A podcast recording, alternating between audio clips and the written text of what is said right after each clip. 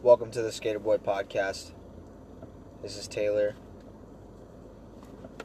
Uh, third episode by myself. Um, I usually don't do this. Usually, you know, I'm I bring a pretty light subject to the table. Um, granted, this isn't deep or or like uh, controversial or anything, but uh, I just wanted to take a minute to talk about one of the uh, guys that one of the guys that gives me inspiration. Um, you know, I've been uh, doing a lot of thinking and a lot of um, you know inner me thinking, thinking about my life and what I need to do to become a better individual for my for myself and you know for the people around me and everything. And uh, this guy comes to mind every time I think about trying to do something that out of my comfort zone or something that's um, not painful but uncomfortable to do and um, sometimes painful sometimes painful especially with this guy's um, credentials. So the the man I'm I'm talking about his name is David Goggins. He's uh, uh currently he's um, I don't know if he's doing any any marathons now but he's uh, he's a runner he's an ultra marathon runner running you know plus 100 miles um, in, at one time. And um, he's a retired U.S. Navy SEAL. Um, and uh, also was uh, in the Air Force as a, um, a tactical air control party member. Uh, served served in you know in the military for about 20 years. I think a little over 20 years and um, his whole motto is to suffer. And I know that that makes a few people cringe. And uh, and not in a, in a way that's like it, eh, it, eh, people don't want to do it. People don't want suffering. No one wants suffering. But his philosophy is that's bullshit you need suffering to harden your mind. Embracing the suck. Making everything that you don't want to do a priority. To harden your mind, to challenge yourself, and to push yourself. To be able to do what you want to do without your brain tricking you into making it okay that you don't. You know, if you're going to advance in life at all, you need to take a risk. There are smart ways and dumb ways to do that. But risk is always involved if you're going to advance anywhere in your life, no matter in what department. Could be, you know, at work. You know, if you want to get that promotion, you're going to either A, work hard as fuck and embrace that suck of working your ass off until you finally get recognized by your boss, or standing up to your boss, making yourself known in a way that's different and makes you stand out in front in stand out in your you know in the pool of employees that your boss sees. Um, so that's that's his philosophy, and we'll get into more of that but I'm going to tell you a little bit about him first. So, at the age of 18, I believe 18, I don't have the exact statistics, but right after he got out of high school, he enlisted in the Air Force and, you know, went through the training and was an Air Force tactical uh, air control party member, is what they called it. I'm not sure exactly what they do, but they, they support special operations, and they're definitely combat ready. Um, and uh, they're really, they're really, really tough. They're badass. But he quit. He couldn't hack it. He left the military, went back home. Now let's talk about home for him. Home was awful. When people talk about how bad they've had it at home, um, he was uh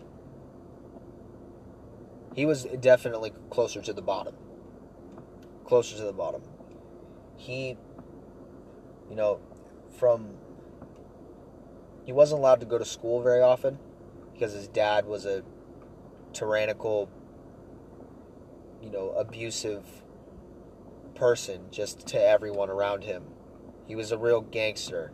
And I don't, and I don't mean gangster in the sense of, you know, in in the the cool way where he would, you know, do what he needed to get done and you know, you know what I mean. Uh, you know, he was a, you know, he was abusive. He, you know, beat the fuck out of David Goggins when he was young, and you know, beat his mom, and you know, wouldn't let him go to school, and you know, ran prostitution and owned bars, and was a, you know, just a dirty guy. And you know, that was his role model growing up. David Goggins' role model. And um, You know, he had no education. He wasn't smart. He wasn't talented. But he was driven. I know that I know when he talks about it, he talks about how he was very insecure eh, as a as a kid. And I think he wasn't as insecure as a lot of people think. I think he was a little he was he was pretty insecure, I think, but he would still do what he needed to do if he knew it was right, you know. Uh, and he was still like you know committed. I want to say, you know, because I'm, I'm, I think after he came back from the Air Force, he um, he wanted to be a, a he tried try out for football. I think I, I read that somewhere. I don't know where it was from, but then he was on the the Colts roster and was cut very like super short. So, but he wasn't a, a super talented guy in anything specific he was just really, you know, consistent and, and resistant to, you know. And, uh, yeah, when he came back from the Air Force, he, um, he gained a lot of weight, a lot of weight. I think he's about 6'1", 6'2", something. He's a, he's a taller guy, but he's not, you know, a, a giant. And you know, he weighed like 280 pounds, which was pretty big. You know, he was he was fat. He was he was fat. He hated his job. He worked at a, a place, you know, spraying for bugs and rodents and stuff in restaurants and, and you know, grocery stores, things like that. And um, he hated it. He hated it. He hated, you know, cockroaches and rodents and the things alike. And, you know, he was scared of everything scared of everything. He didn't want to do nothing. He ran away from all of his problems, including the military. And then um, I guess one day he was, you know, watching TV, doing his thing, just hanging out at, home, and he saw a documentary on TV of um, some guys going through SEAL training. And uh, was inspired to make a move so he didn't like where his life was headed and he wanted to become something of himself. So he went down to the, you know, the Navy recruiting office and uh, tried to become a Navy SEAL. And before I, I get into that, he was terrified of the water. He was absolutely terrified of the water. And um, so he he just thought, well, let's get over that fear, right? That was his mentality, I think. And when he did that, um, they laughed at him. Basically, they were told like, "What you need to lose 80 pounds in three months to qualify to to even get in to the training." And we don't even know if you're smart enough. So, so he went home. You know, poor me and uh, went back to his job or whatever.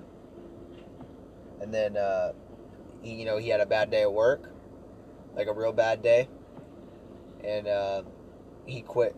He quit his job and said, "Fuck it, I'm gonna do this." And he started working his fucking ass off. and lost the weight in three months. He lost 80 pounds in, in less than three months. He get, became obsessed with this idea that he could do anything he wanted if he put his mind to it. And it sounds like a cliche, but he he just wanted to make something of himself because he hated himself. And I think we can kind of relate to that, a lot of us. You know, a lot of people don't like what they don't like what they see in the mirror. But do they do anything to change it? Usually no. But in this case, David Goggins did. Created an alternate ego for himself that could take anything you threw at him and be fine. Just do it.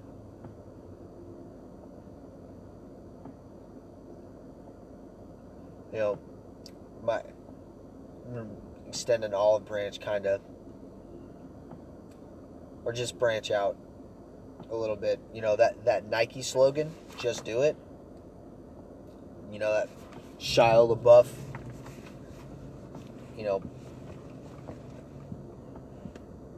I mean that's it's true. It's true. There you can't. There's a reason why it's a fucking slogan. You know. There's a reason why the one of the most successful athletic, you know, sportswear companies slogan is just do it. Cuz you just need to do it. It doesn't matter if you don't want to. It doesn't matter if you think you can't. Just do it. Because once you do it, you'll figure out A, you can do it, and two, it's going to better your own self. And it's and three, it's not going to be that bad. Once you're on the other side of that turf, there's no stopping you, especially if you're driven. So, with that being said, he did it. And, you know, went into the, you know, recruitment office. It's like, okay, what now? And they gave him an ASVAB test. And he failed it miserably because he didn't have an education. He, he cheated his way through school because he was never there and he didn't think he wasn't raised with an education being important. So, he left, regrouped, didn't quit. Said, fuck this, I'm, I'm doing it. You know, him and his family, I think his mom helped him, you know, get a tutor like an hour a week. And started to, uh, and then he, and he studied his ass off. When he did that, he he passed. He passed. He passed the next time he took it. So there he was going into BUD/S. You know, for those who know, it's SEAL training basically, is the the first initial. I mean, that's what you know. That's where Hell Week comes from. Speaking of Hell Week, David Goggins went through Hell Week three times in one year. The first time he uh, I believe he had he, he had an injury, I think. I think it was an injury and then they said you got to start over. When he came back, you know, from his injury and healed up, he, he had to start back over all the way from day one for SEAL training. Then I think the second time he tried and uh, and uh, failed it. Yeah, yes, yes, yes, yes. No, first time he tried, failed it. Then the the second time he got injured and then had to restart, and then the third time he passed. I believe that's the timeline. But anyways, that's besides the point. He went through three full hell weeks one year. And as far as I know, he's the only one to ever do that. Also, fun fact, he was the 36th African American to become a SEAL. I heard him say that one time. Pretty cool. Not not very many African American SEALs. Also, another thing with his race being uh, definitely a factor. He was, uh, you know, he, he, he grew up in um, pretty shitty ghetto neighborhood, and when his mom finally left his dad, uh, they moved into an all white place. And I'm pretty sure the racism was really, really bad there. I mean, I know it was, but it, it was especially bad in, in that town. So, you know, I'd imagine that, you know, he had been, you know, beat up and, you know, been called all, all sorts of fucked up shit. You know, ramming those insecurities into his own head. I'm sure that played a major role too. Um, but anyways, so he became a SEAL. He became a SEAL and there he was doing what SEALs do, right? Being a fucking badass. And then, after he got out of out of serving in the military, uh, partially because of um, a few of his, you know, his uh, allies or you know his brothers, basically uh, were were killed in a uh, you know in an incident, and it, it hit him hard. So he looked into marathon running uh, to raise some money for the um, um, what I can't remember what it's called. I think oh yeah, the Special Operations Warrior um, Foundation. Um, you know, raise money for their families and all sorts of stuff. And uh, before I want to, before I go any further, also, I want to say that this motherfucker was crazy. Was he was obsessed with doing the f- craziest shit to inflict on yourself. Not only did he complete that third Hell Week, a per- a man died during that Hell Week. And then after that, he requested Ranger School. Not required. Requested it to be miserable for even longer. Anyways, so when he decided that he was going to run his ultra marathon, well, he didn't know what an ultra marathon was, right? He wanted to qualify for the uh, the I think Badwater 135, 135 miles. And, um,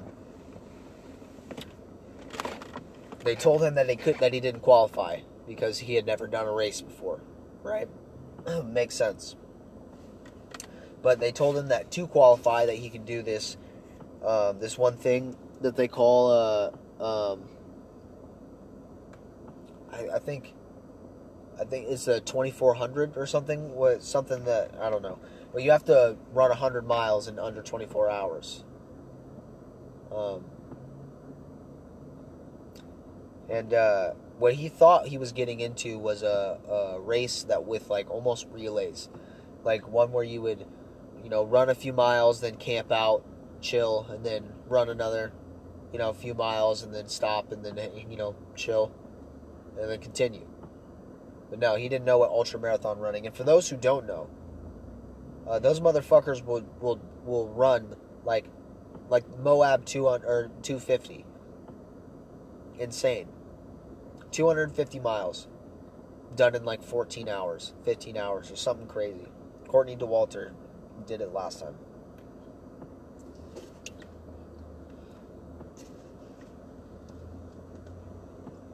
I think I'm I'm way undercutting. I think I I think it might have been like 28 or 30 hours. Not not quite sure. I can't look up the stats right now because I don't have, you know, I'm recording using my phone and um, it will it will stop recording. So I don't have all the facts. So forgive me for that. Tried looking them up, couldn't really find anything. just from what he heard or what he said. Anyways, so he gets to this race and he starts to run. And he runs 70 miles without without really uh, feeling okay. He had already been a Navy SEAL. He knew what fucking shitty, you know, athletic uh, workouts were like. You know, so I'm sure that 70 miles was something he was familiar with. Granted, it probably sucked. I know it sucked because this man, at 70 miles, he had to stop. He had to stop, and he had sat down in a lawn chair, and you know he had. It, it's it's awful the what what he describes. You know he he had to get to this porta potty. He had to use the bathroom, and um, he could barely walk. You know he. Uh, he could, he could, he was fucking dying, basically. He was fucking dying. He pushed way too hard. His his brain was not letting him do anything else. I mean, and, and what he explained, I mean, it was horrible conditions. I mean, his, I mean, he, he had, you know, he was pissing blood down his leg. He had shit himself. He had stress fra- fractures like crazy. His shins were, his legs were broken. And you know what he did? He got up and he said, fuck that, I'm finishing. And ran the next 30 fucking miles. And completed it in under 24 hours.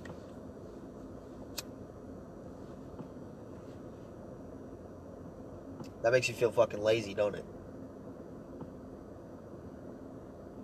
He was so driven and so determined to finish that fucking race. His his wife uh, was helping him throughout the whole thing. She was, uh, I think, a registered nurse. She told him that his kidneys were probably shutting down, and he needed to get to a hospital ASAP. And he said, "Fuck that, I'm finishing." What crazy motherfucker does that? That's what fuels him. That question. What crazy motherfucker would attempt to do what you're doing right now? He would.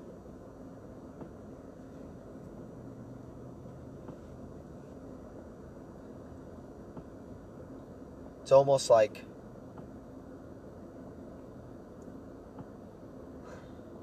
I, there's not even words to describe it. How fucking insane that is. He had to go to the hospital right after. He didn't go to the hospital. He had his wife run him a bath, ice ice water bath, and um, two weeks later, he ran the Las Vegas Marathon. Completed it.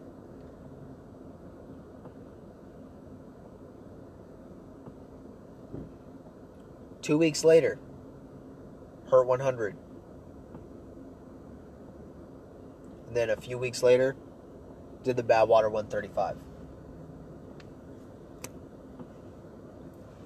And this man, for about six years, did an ultra marathon at least once a month. For six years straight.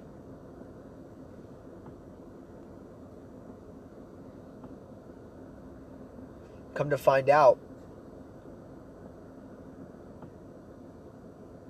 that entire time that he had been a Navy SEAL, he had been an Air Force, air controlman, whatever they're called, I can't remember. Ultra marathon runner, running like a fucking madman, jumping out of fucking planes. He had a hole in his heart the whole time. Got it fixed. Still worked out. Didn't kill himself, but he still he still did what he could. And this guy suffered from a lot of different body problems.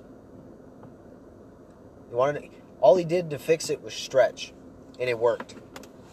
It worked. He never stretched, which was blows my mind. But he didn't stretch. He didn't know. He didn't know how important it was.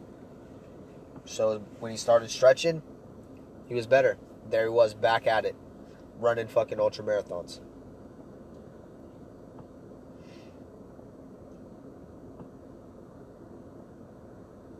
His story is insane.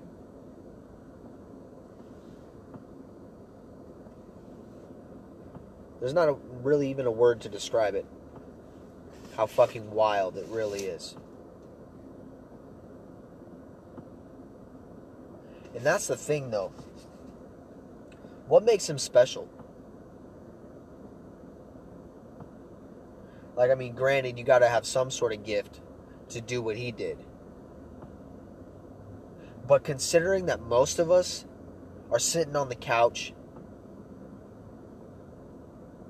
eating fucking Cheez Its, watching Game of Thrones, and are sorry for ourselves because we're stuck in this bullshit job and this stupid fucking world that we live in and all the resentful, bitter fucking hatred you have for the people around you.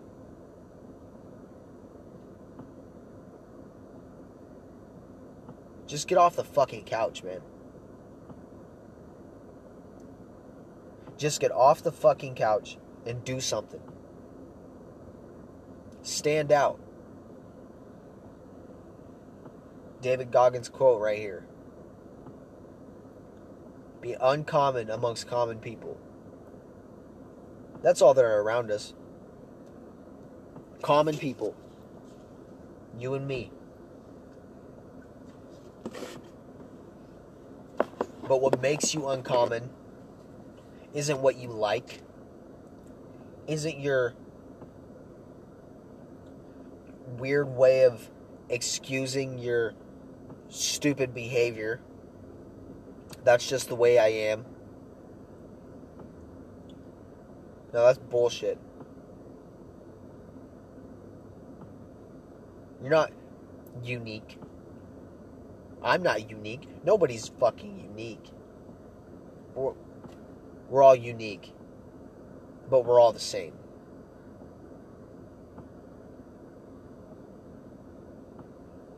Especially the ones that live that day to day life that most of us are living. There's a reason why it's the majority. Most of us are basic. Most of us are basic. And, and when I say most of us, I mean me too. I'm included. I'm not lecturing.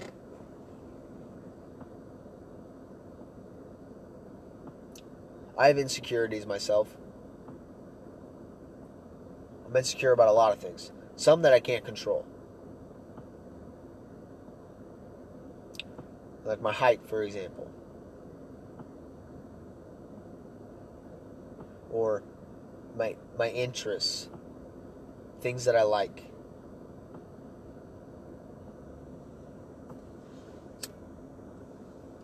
My education.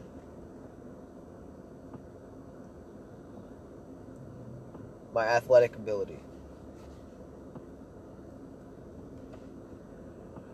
There's so many things I am insecure about. And if you say that there isn't something about yourself that fucking makes it eats at you, you're fucking lying. There's something that you can do to make yourself a better person for yourself and for the people around you.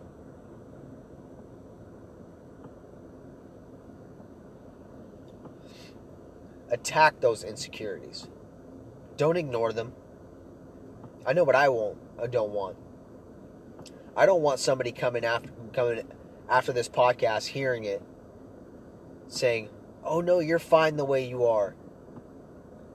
Don't ever say that to yourself. Those things don't matter. You are you because of you. Fuck that. I am me because of me, but I could be a better me. every fucking day of my life.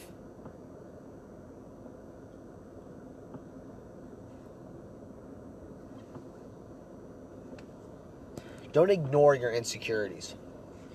Don't pretend that your insecurities are there because your brain works differently. Fuck that. We all got them.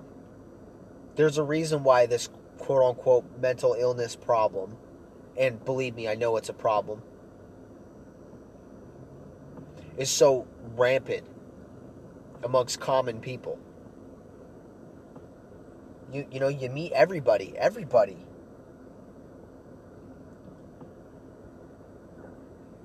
I would say 8 out of 10 people that I know say they have a mental illness. I don't think that you have a mental illness, man.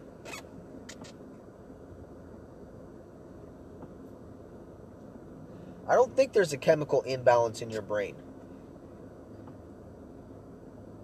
At least that's not malleable.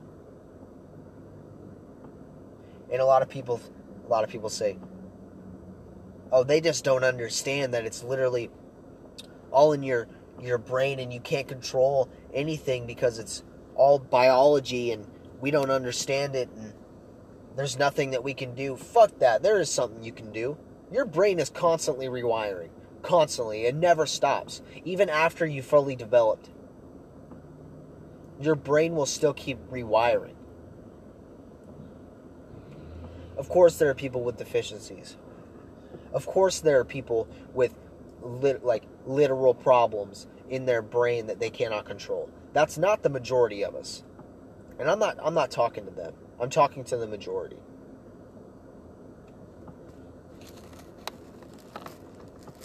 Take those fucking things that drive you nuts about yourself, dive in them.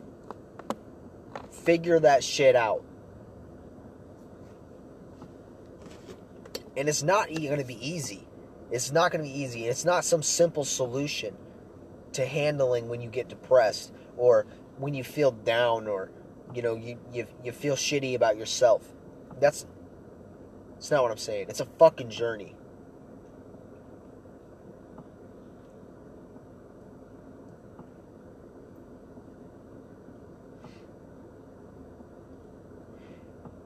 Something I think about constantly. Constantly.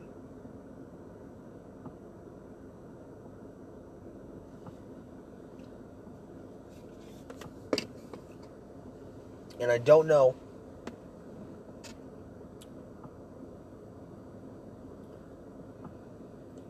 I, I just don't know how to put it into words, but I feel like I, I did a good job there. At least trying to. And I know some people will get offended by this. Some people will get defensive about it. Everything happens for a reason. Yeah, it does. But who comes up with those fucking reasons?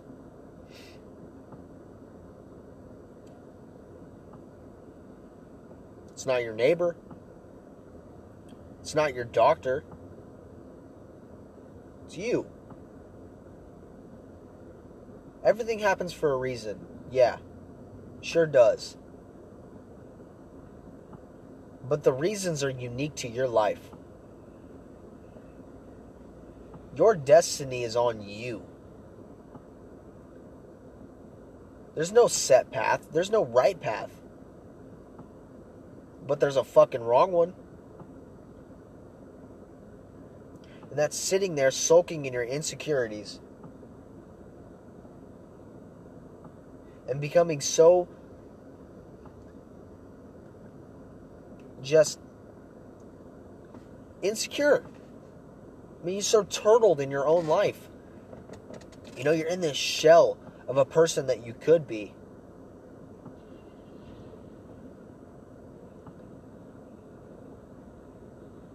Drives me nuts. Because that voice in my head eats at me.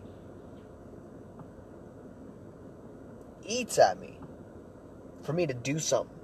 And it keeps getting louder. More wake up calls. Snap, snap.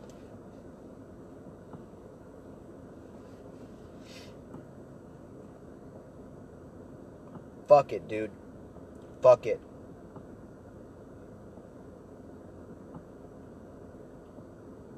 People say do what generally makes you happy. Genuinely, not generally. Genuinely. I said that weird.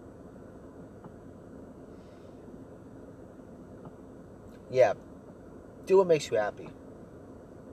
But do what you hate to do.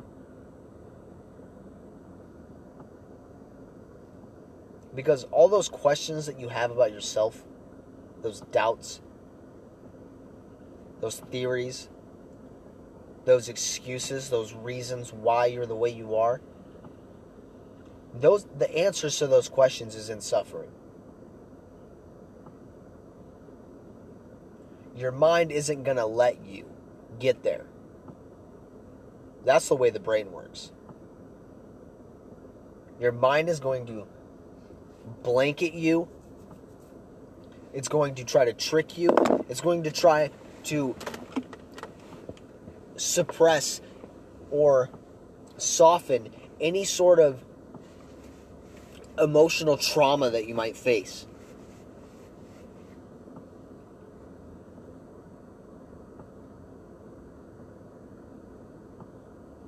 Don't let it callous your mind, harden your mind.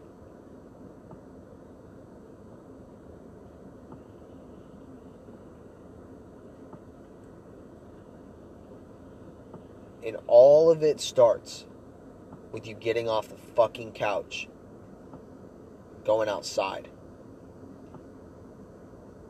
and you're off to the races. That's just the beginning, but that's a step. You want a great life? Make it a great life. There's another man that comes to mind, also a former Navy SEAL. His name is Jocko Willink. He wrote a book called Extreme Ownership. His philosophy is to take ownership of every problem that you have. Stop blaming other people for things, even if it wasn't your fucking fault. Another man, psychologist by the name of Jordan Peterson, spoke about him before. They had a conversation together.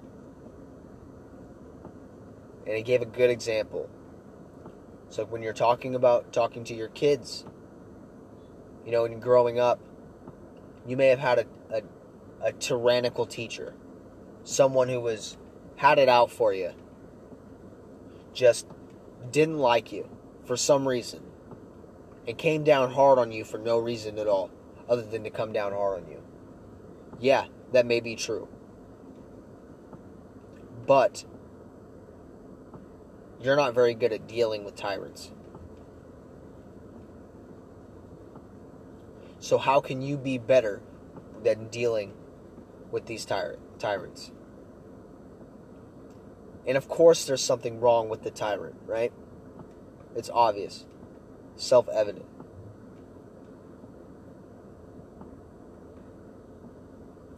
But how you deal with those problems is what makes you come out on top you can sit there and suffer in it and just let it happen. Just deal with it. Oh, if this this guy wasn't so egotistical, if this guy wasn't so harsh, if this guy wasn't so mean to me, things would be better. Yeah, maybe. But that doesn't mean they have to stay the way they are. Extreme ownership.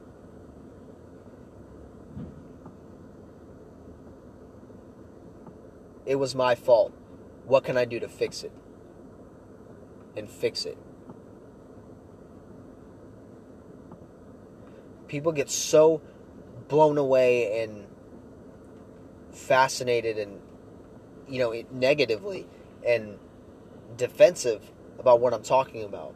And there are plenty of people who do, trust me. Even if you're sitting there and you don't, you know, Some will. Some will. That's fine. But they're exactly what I'm talking about.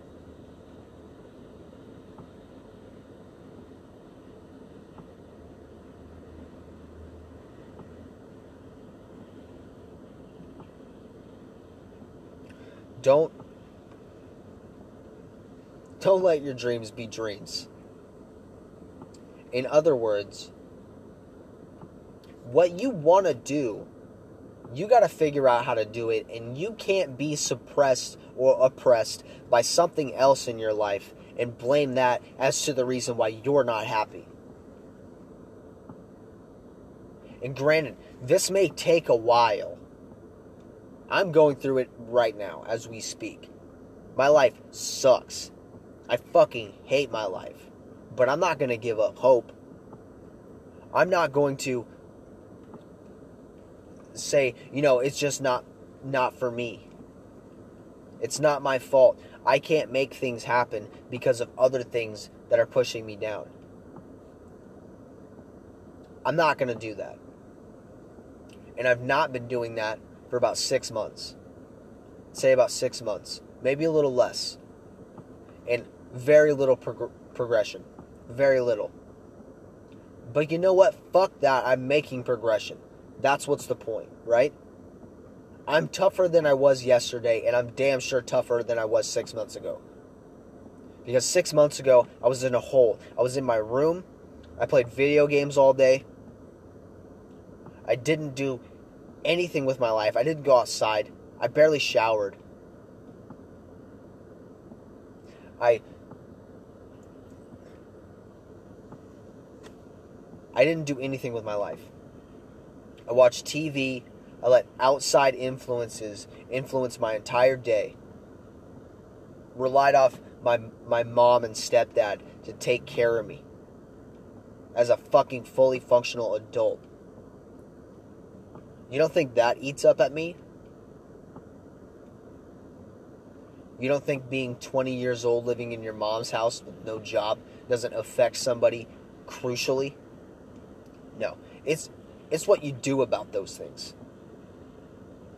And god damn it, I went out and got myself a fucking job. I hate my job. Absolutely hate my job. But you know what? Embrace the suck. Take ownership. Do what you need to do to get your shit done. It's gonna suck. Good. Good. That's gonna teach me exactly what the fuck, who the fuck I am.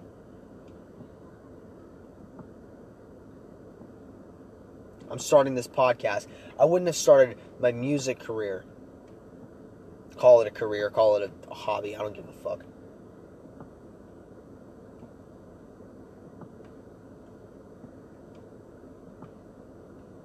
Started streaming the video games. Less video games. More social. I didn't talk to anybody for months. Now, I have I have a few friends. I have a few friends closer with my family. It's just I'm making progression. That's what fucking matters.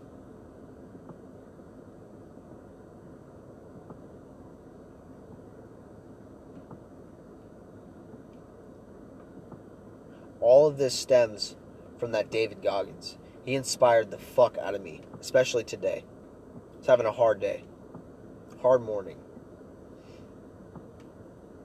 You know, nothing seemed to be going on, going right for me this morning. But I made it through because I kept pushing. Fuck that. I'm not going to get defeated by something on the outside poking at me. You just got to thicken your skin.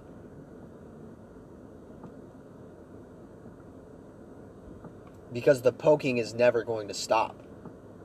The prying and the the spears that life will throw at you will never stop ever but you can change how thick your fucking skin is and how much you can take that shit.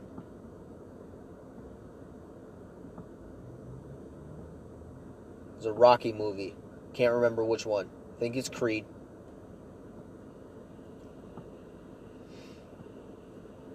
A, you know, famous little speech. You know, about a minute and a half probably where he talks where he's talking to his son and he's talking about life. He's talking about how hard life hits and how hard you hit and how no matter how strong you are, life is going to hit you just as hard if not harder. Nothing hits harder than life. But it's not about how hard you hit. It's about how hard you can get hit and keep moving forward and keep getting up.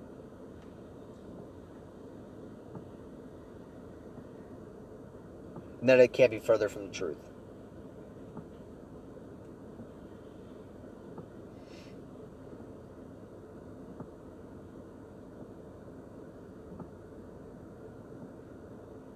There's nothing more important to me than bettering myself. It wasn't like that a few months ago. It is fucking now.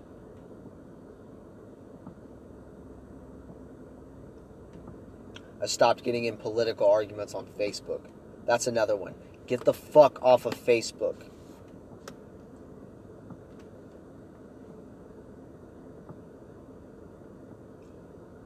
It's bad for you. Just like the drugs and the alcohol, the con- constant sex, the constantly overeating, the constant spending money when you know you shouldn't, the constant self destructive habits that we have in life because we don't know what else to do. Now, I know what to do. And it's it could be different for everybody.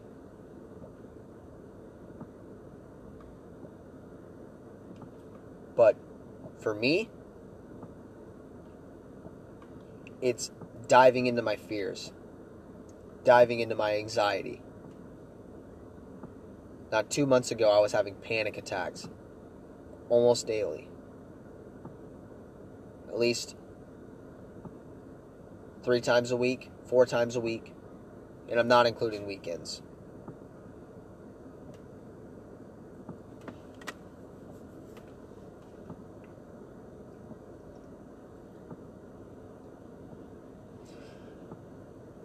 Now, I haven't had a panic attack in a month. Still get a little nervous sometimes. But that's only the next to go. The more and more I dive into that anxiety and what makes me feel the way I feel, the more I learn about myself. And the more I know what to change. And the more I know how to move forward. There's nothing that I can't do now.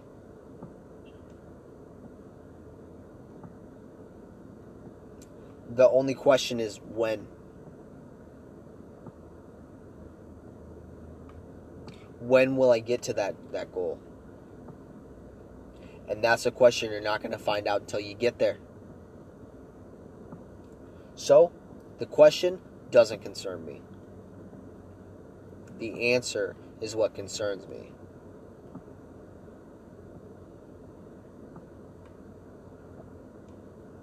And how I find that answer is through my fears, through my insecurities, through my depression, through all of these things that once beat me down.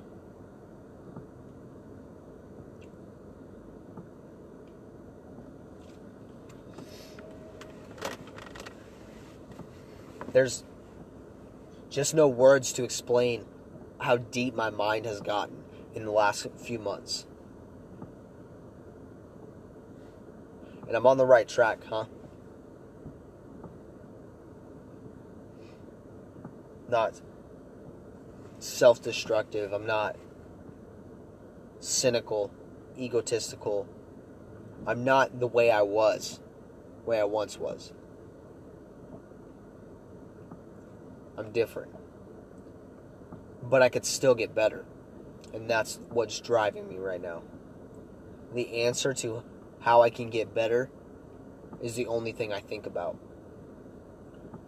And I can apply this to everything I do. My job. I've been working I came back to my old job. So when I say that, you know, I've been here for you know, six months. I've been here for two years. I've worked at this, doing this stuff for two years. But I recently came back. And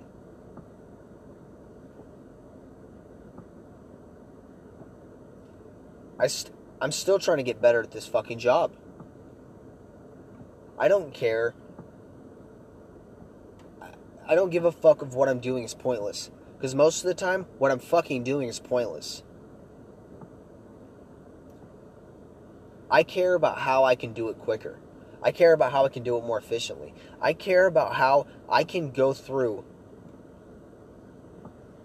and do something better than the last person before me.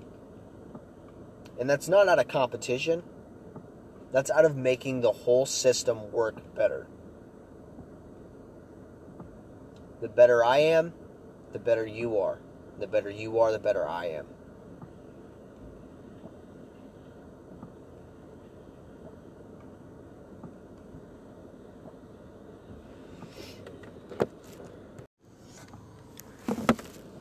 To continue on that note, I'm taking ownership of everything that that comes forward. Everything that comes to me. I'm taking ownership of. I don't care if it doesn't even well, no. If it involves me, I'm taking ownership. Because the end of the day, we're all individuals and and being an individual in a world full of individuals, we all have to be the best individuals that we can be to make the world a better place. And I'm not saying that out of self righteousness, but almost out of selfishness. Because I want my world to be better. I want my experiences to be better. I want everything that I encounter to be better. And I'm doing that by being better myself. Because if I'm better, then you're better. And if you're better, I'm better. And I've said this a few times. But to get the point across, I'm saying it.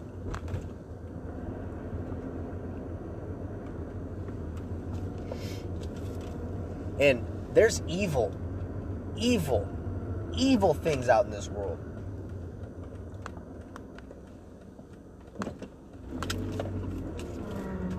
And, and I don't just mean people, although that's the source of most of it. Everything,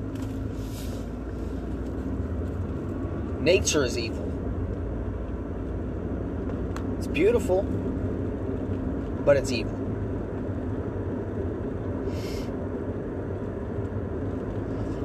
If if you were to put everything in nature in a person, you'd have a Ted Bundy.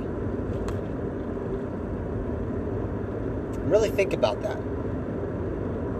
when I say that. But my understanding of it, if you put nature, see, what is nature? Nature's everything around us. Everything is product of nature including us, and the things we create. You say metal isn't natural, where does it come from? And don't argue semantics with me. The point is, is it came from the earth sometime, right?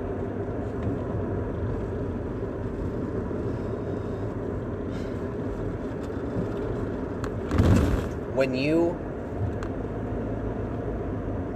when there's a problem in nature, it sorts itself out. When there are too many people, we'll know because nature will start reclaiming. When there's when there's too much ice, a volcano will, will erupt. You know, not in the in that there's a reason But the earth will take care of itself. By, by sheer coincidence, by sheer nature of the way it functions, it will take care of itself.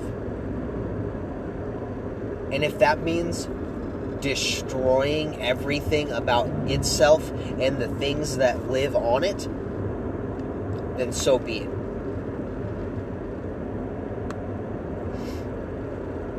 That's a serial killer if I've ever seen one. Granted, I could explain it better because I didn't quite get the message across that I wanted to, but I hope some can get it.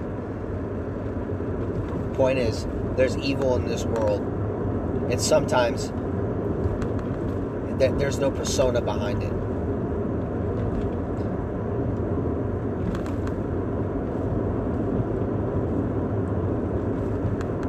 But the darkness the darkness that is instilled in that evil is very very dark. Very very dark. Darker than you can even imagine the things in this world. But the light shines brighter. And i know that's also a cliche. But there's a reason why we have cliches people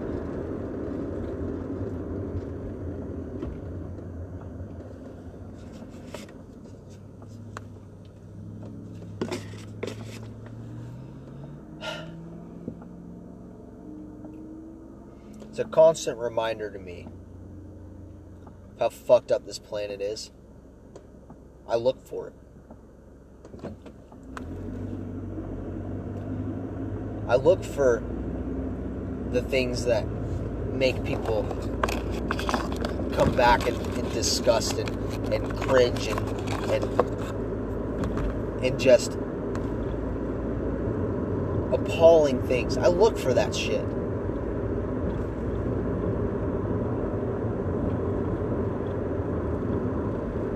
Because I know what I got to do.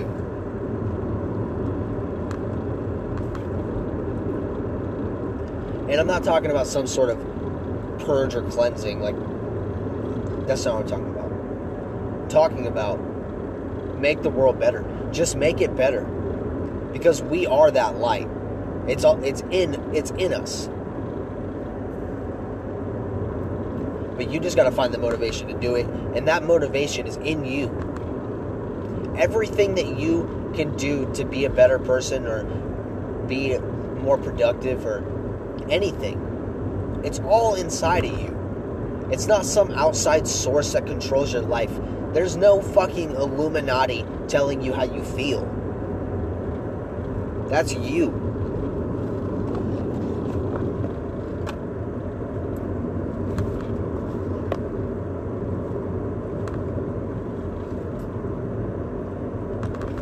This might be the longest rant that I've ever done,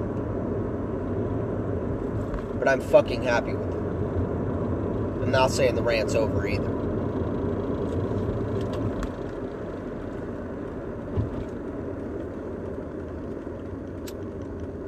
I like to go off on a tangent and start to talk about things that aren't really pertaining to the situation or the, the topic or subject of discussion. And but you get my point, right?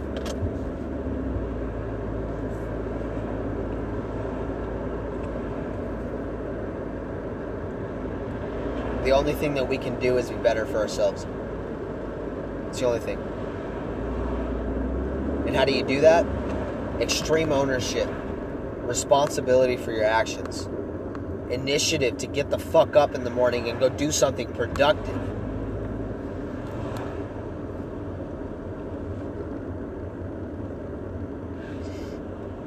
Suffer.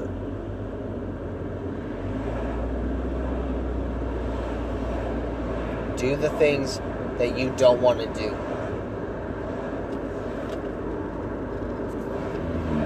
I'll be honest, I didn't want to do this podcast today. I'm tired. I didn't sleep last night. Too hot. Couldn't I couldn't fall asleep. And I did uh, a few things that I probably shouldn't have. Just like what I was talking about earlier. I went out and I bought stuff that I shouldn't have. And I was out shopping at fucking 2 o'clock in the morning at fucking Walmart instead of taking my ass to fucking sleep.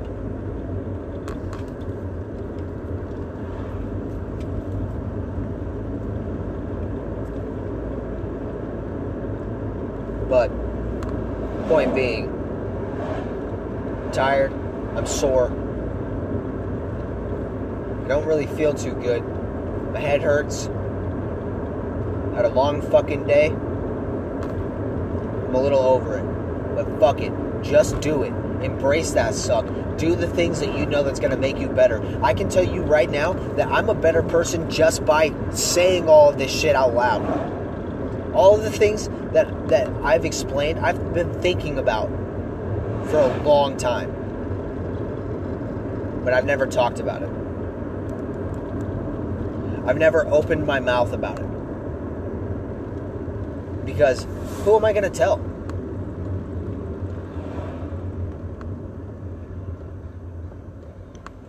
People who are just as bitter and resentful and miserable in their own fucking life, they're going to look at me and think I'm fucking nuts. Fuck that. I'll just do it on my podcast. Like I said, I didn't want to do this today. I wanted to wait until tomorrow. Tomorrow isn't fucking promised. And there are things that I can do now. So, I decided to do it.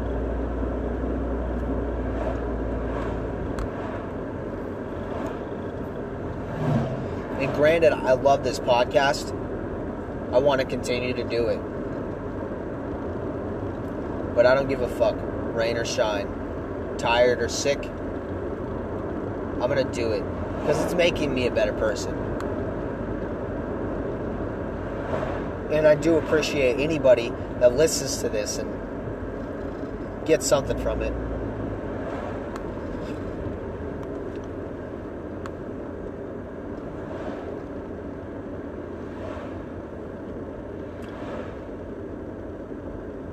But I'm gonna keep doing this shit.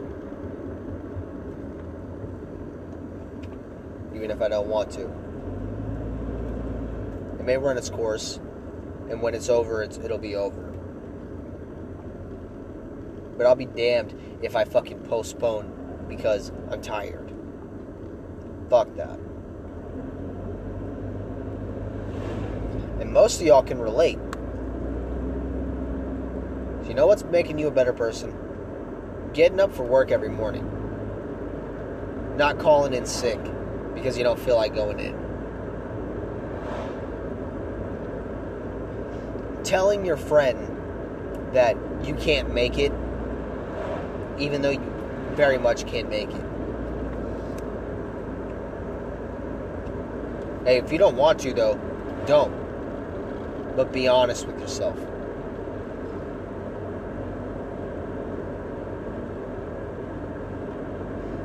Because that's what we really don't want to do. Be fucking honest with ourselves. Look in the fucking mirror and say, why the fuck am I like this? Some of you may say that, myself included.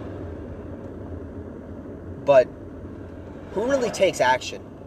Who really tries to make a difference in their own life?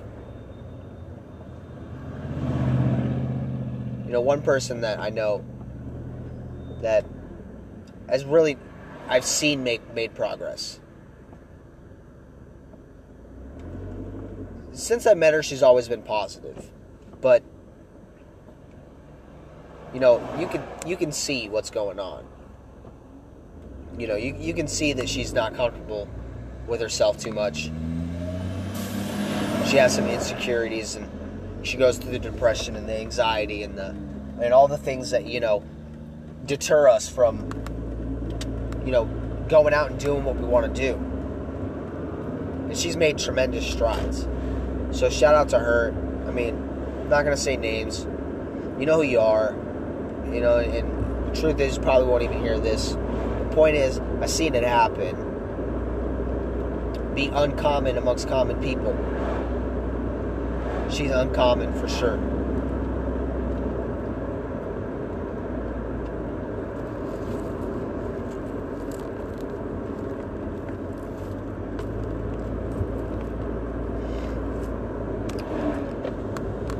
And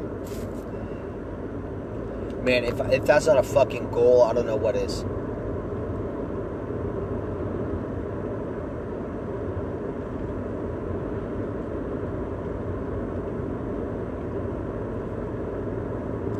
Okay. Well, so I've gone on that for half or more of the podcast. So let's get into something else. But before, let's summarize. Points. Embrace the suck. Point number one. Point number two do the things you don't want to do. Three, harden your mind.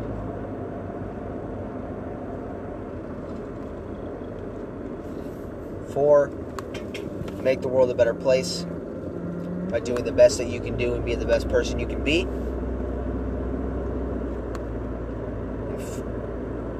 I don't even remember what number. Point is, keep pushing, keep going forward. Don't fucking stop. Become obsessed.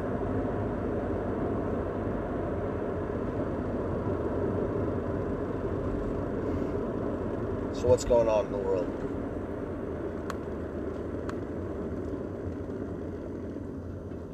Not much. Same old, same old. Beeb and Dustin Poirier about to fight. That's a good fight. You know, I think there's there's a few people that could beat Khabib. One of them's got to be Poirier, right? Dustin's, you know, he's got ground game. You know, you know he's a he's a great boxer, but he has ground game. He has really good. Where Conor like Conor got fucked up by Khabib, obviously, and he has great takedown defense. Conor does, great. But once he gets on the ground, he doesn't know what to do there. Dustin, on the other hand, does know what to do. He does know what to do, and he has great takedown defense, and he's got the hands. Dustin Poirier is a he's a dangerous guy for Khabib, I feel like because he's super well rounded and he's a veteran. He's seen a lot, right? He's been in the game for a while. It's gonna be a nasty, good, exciting fight to watch. I can't fucking wait. And Khabib is just a force that can't be fucked with, dude. Every person that he has ever fought has been just starched. Just not even no competition. I mean, he's had a few tough fights, but it was very decisive when he was the fucking winner. Just fucking interesting, man.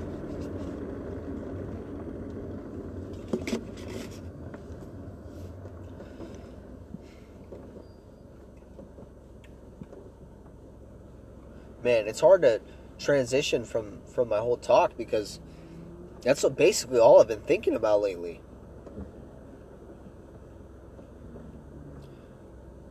Just how pathetic that I am.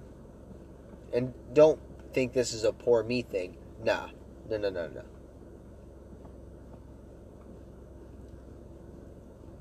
Just compared to my potential, I'm, I'm a pathetic human being.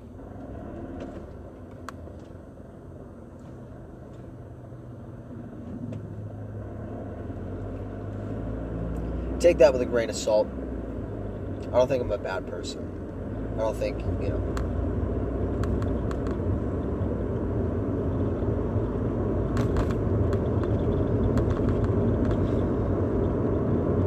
I've always been pretty compassionate. But a lot of the insecurities that I have kind of dri- drives me to be kind of cynical, if you will be kind of, you know, I hurt people's feelings. I mean, I have to. I don't have to, but you know, like if it's not obvious, like there's got to be some, you know, that they're hurt. Like it's, it's like there has to be somebody out there. Is what I'm saying. And uh, you know, it's it's just uh.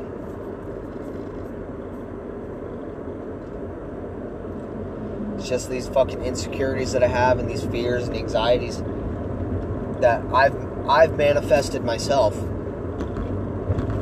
that in turn caused me to do things that hurt people's feelings. I just can't you know, I didn't even cancel. I just didn't didn't hang out with somebody that I was supposed to this weekend. And I feel fucking awful for it. You know? And like, I'll be honest, I knew before the day was over I did forget, but I did remember.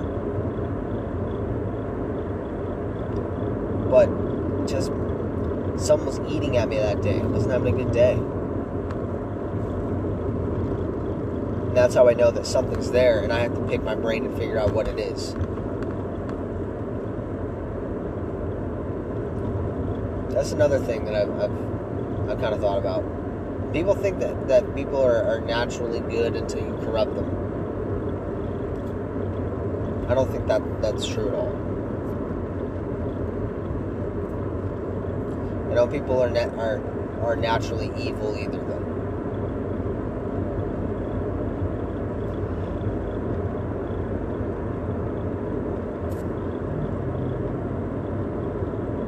It's just a wild world we live in.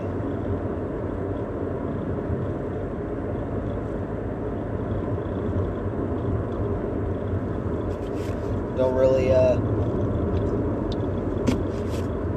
I didn't have anything planned for after this.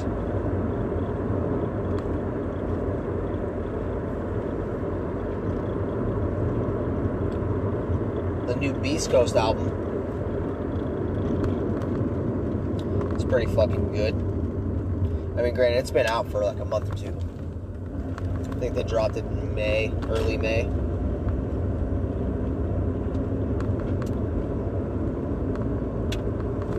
Maybe even March. I don't know. It was one of the M's. It's fucking good, man.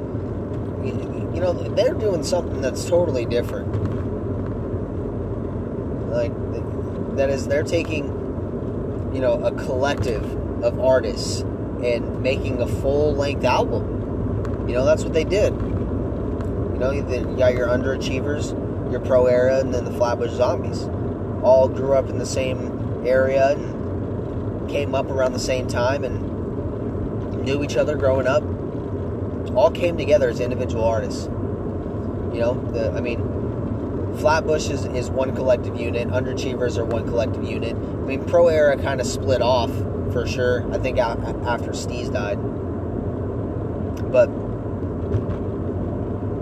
you know, for them to all come together as three different units to be one in it's just amazing. I love what they're doing. And it's all pretty good music, you know? It's all great music.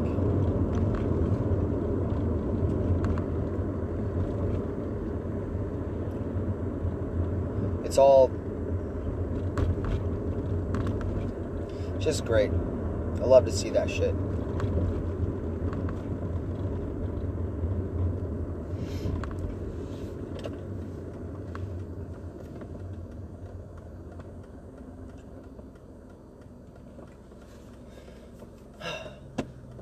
been hot out for sure.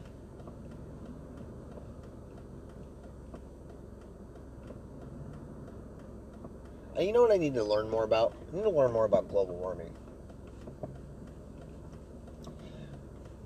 Because I have a hard time formulating an opinion on global warming. Don't get me wrong, I'm not a denier or anything. I don't it's not like I don't believe in it. But it's like how much do humans really cause in global warming? A lot of scientists think, you know, uh, by a pretty crazy amount. And if we don't stop doing what we're doing now, that you know, there's a tipping point. We just can't get back uh, to you know reset or replenish. But um, and you know, and I and I believe them. It's not that I, I deny that. I just don't know to what degree. You know,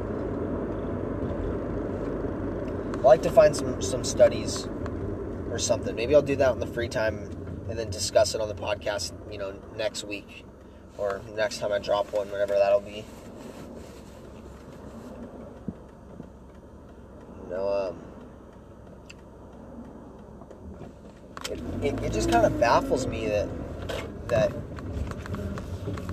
you know humans have wrecked this earth. They, we really have. But you know there are always you know solutions. There are always solutions.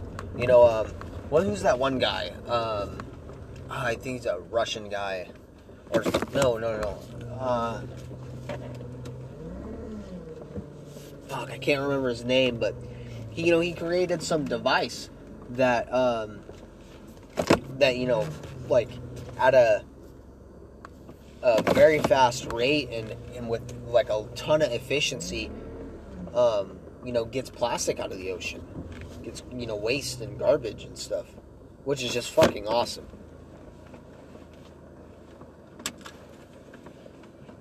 Man, it really bugs me that I can't remember his name, but yeah, no, he's he's doing some cool shit. But you know, I feel like we could save this planet. You know, it's not it's not over. You know, it's it's kind of stupid though because we don't we don't have a solution. That's the problem. Is like no nobody can really come up with a viable solution to fix climate change. You know, get it, you know, stop you know doing what you're doing with, you know, stop throwing garbage on the ground. Stop fucking you know you know, recycle. I don't fucking know. You know, obviously, you know, do the things to not create more waste because we definitely don't need that. You know, and you know, you can think about electric cars or whatever, and you know, not burning fossil fuels, and but you know, I had heard a good point the other day. Um, was uh, I mean, what are we gonna do without those? Like, I know we got electricity and stuff, but you know, we, we like tap into solar power, but you, you can't store it. That's the problem. You can't store it. That's the problem with, with solar power. At least at least we're not good at it yet, right? We're not like super you know, great at it. But you know, even those uh, I think the, you know those Tesla um, shingles uh, you know on the on the top of the house um, you know where they would power your house uh, you know, you would still have to have like a backup generator for when you needed to use energy at nighttime. Because you couldn't store the solar energy you got during the day to last through the night. It's like, and, and then you know, you know, it's like, okay, well, you can't start using like wood and shit, right, to for burning, you know, or for other stuff, you know, paper and um, I don't know what the fuck else um, you use wood for, but I know that um, a big thing in the uh, in the industrial revolution was that um, deforestation had stopped quite a bit at that time because they started burning coal. And there's an there's another fact that I found out the other day that was uh, kind of blew my mind there there are more trees in the northern hemisphere right now than there ever has been. Well, I'm, I'm sure, at least since we've been recording, right?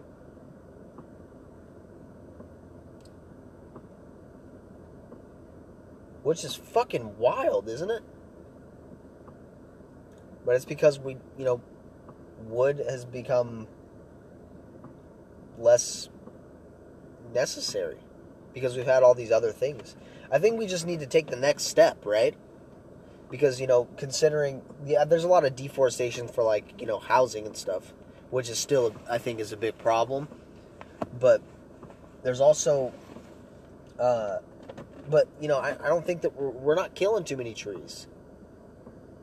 Granted, there needs to be sp- there needs to be a slowdown on the on the deforestation for sure. Um, But you know, I think you know, just like with that, with with them not having to do that anymore because of the fossil fuels, I think we we just need to take the next step, man. But the problem is, is what's the next step? That's the thing. You know, it's people a lot fucking smarter than me are working on it. But, you know, it's cool for me to think about it.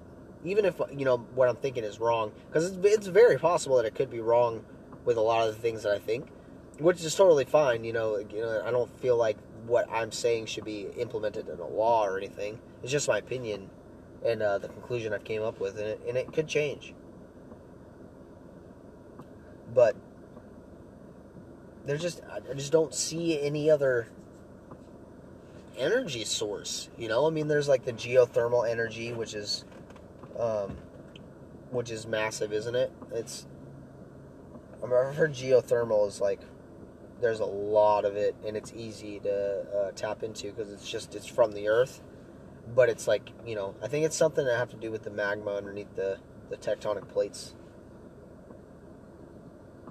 but some, not not that we would have to dig down there, of course. But like, um, there's some somehow like it, you know, the energy we can tap into from the surface or something. I don't know how it works exactly. I, it's been since high school since I've heard about it, or since I've heard about how it works. But you know, and then nobody wants to do nuclear energy because of you know Chernobyl and nuclear missiles and a bunch of crazy shit. Which I think is fucking stupid, by the way. Why not? That that's like one of the most efficient fucking ways to uh for energy. It's nuclear energy. We can make it more efficient and less cause to the environment. But like like nu- nuclear waste isn't really a thing. I mean, unless you're irresponsible with it and that's the problem. Also, is like uh, like companies they'll try to take shortcuts, but and, and that's how you know you come up with a, a lot of the bullshit that's in the in the you know in the oceans and the the fossil fuels. It's just you know a lot of the time it's the consumer, but it's also the you know the supplier too, because they're going to cut as many corners as they can to get the most for the cheapest. You know, and that sucks because the you know I'm actually super pro capitalism. And I know that's an unpopular opinion, especially amongst my age group. Um, but I don't think I don't think there's a better version. At least right now. You know? Now I'm not saying that they like like our system's super good or or that uh we're um uh or that we can't do better, but I definitely feel like capitalism is the way to go for now. I mean, it's it's pretty damn you know straightforward. You know, it's not capitalism's fault that the stock market is a fucking disaster. You know, capitalism's the idea of you know offering something for a service or goods and exchanging it for something valuable that you have. Granted, I don't think it should be money. I think something else should should be a, a deal, right?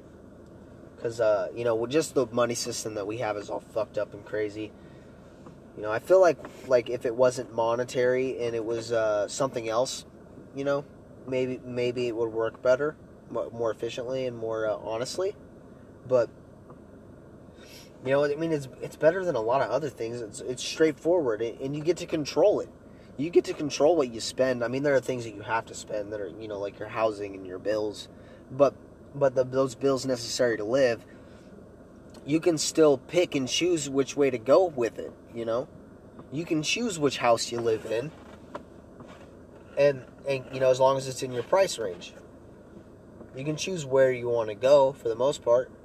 You know, you can choose what color. You know, you can choose whatever the fuck you want, basically, and it just come, boils down to if you have a service or good that is just as valuable to trade with, and you know, and with some most of that being money. You know, the American dream. The, and the American dream is very much alive today. Very much alive. But it's not necessarily the American dream anymore, you know? It's everyone. It, you know, it doesn't matter where you're at. I mean, some places you do, of course. Not everyone is is okay, but but still, they're you know.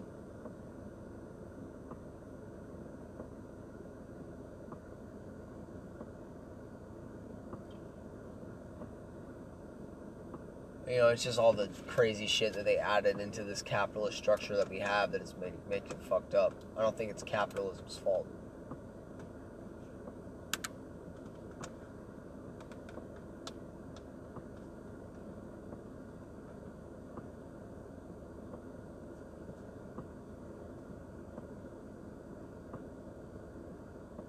One thing I've figured out um, throughout my time is, or you know, studying this shit. So I, I've kind of realized that it's it's not. It, I mean, it's what you make it.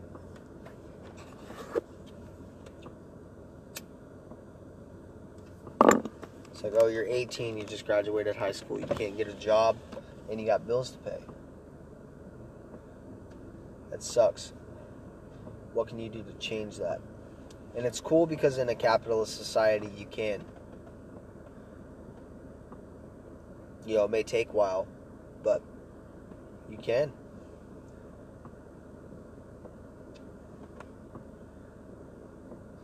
It's better than me to commun- communism or socialism.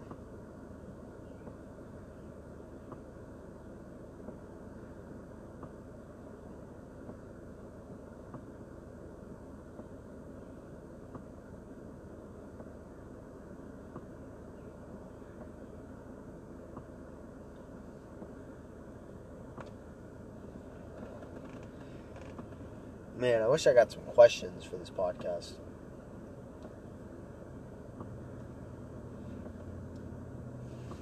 I might end it a little short today, just because I don't, I didn't prepare, didn't get the right material.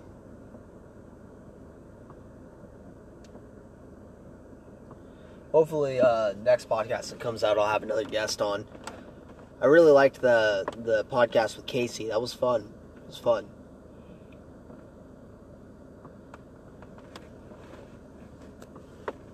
Who would you guys want to see?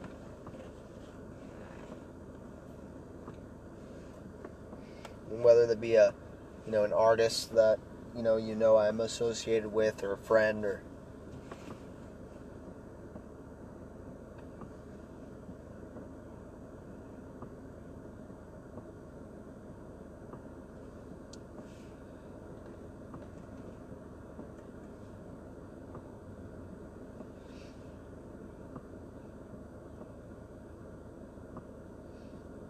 just running on, running out of thoughts here.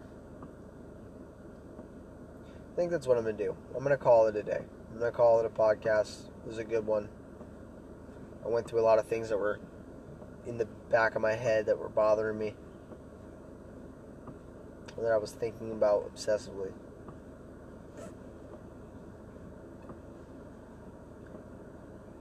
But either way, everybody, go out and do what you need to do. Go out and take the lead on your own life. Get a grip.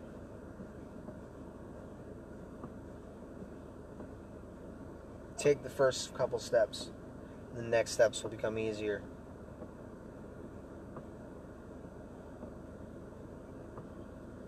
So, well, I guess that's it. Love you guys. Thank you for tuning in. Hopefully next time I'll have a more structured input so it's not just me rambling about suffering for an hour and a half. Thank you guys for tuning in. Hope you guys have a wonderful week. Thanks for tuning in to the Skater Boy Podcast. This is Taylor signing off. If uh, you liked what you heard, um, there's episodes two and one ready for you whenever you want on Spotify and Anchor. And uh, if you'd like to get at me via Instagram, Raider underscore Panax, R A I D E R underscore P A N A X. That's where you'll find me. My music, you can go to. My music is only on SoundCloud for the moment. I'm working on how to get it into YouTube. Don't know how yet, but I'm working on it. But my SoundCloud link, you can just go to www.soundcloud.com slash panxtv. You'll find all my stuff there. Thank you guys so much. I appreciate all you.